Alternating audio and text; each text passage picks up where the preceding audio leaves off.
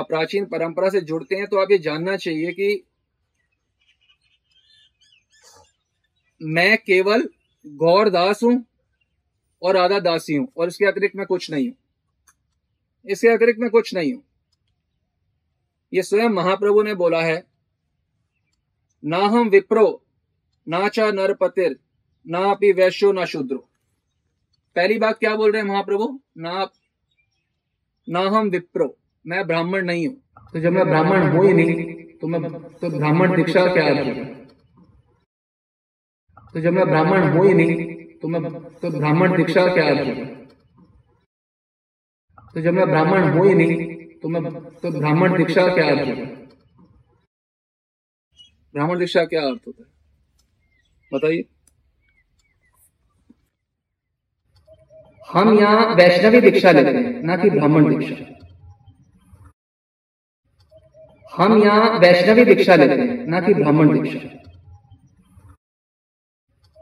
हम यहाँ वैष्णवी दीक्षा लेते हैं, ना कि ब्राह्मण दीक्षा।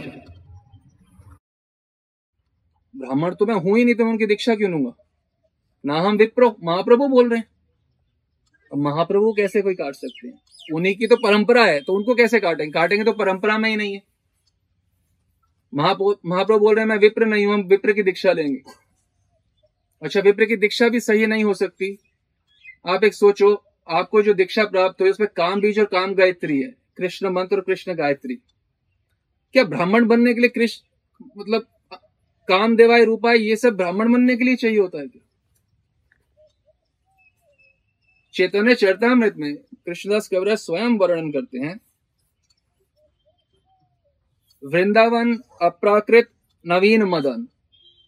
काम गायत्री काम बीज तार उपासन वृंदावन में जो अप्राकृत काम देव हैं, अनंग देव हैं ट्रांसडेंटल क्यूपिड हैं, उनकी आराधना कैसे होती है? काम बीज और काम गायत्री से।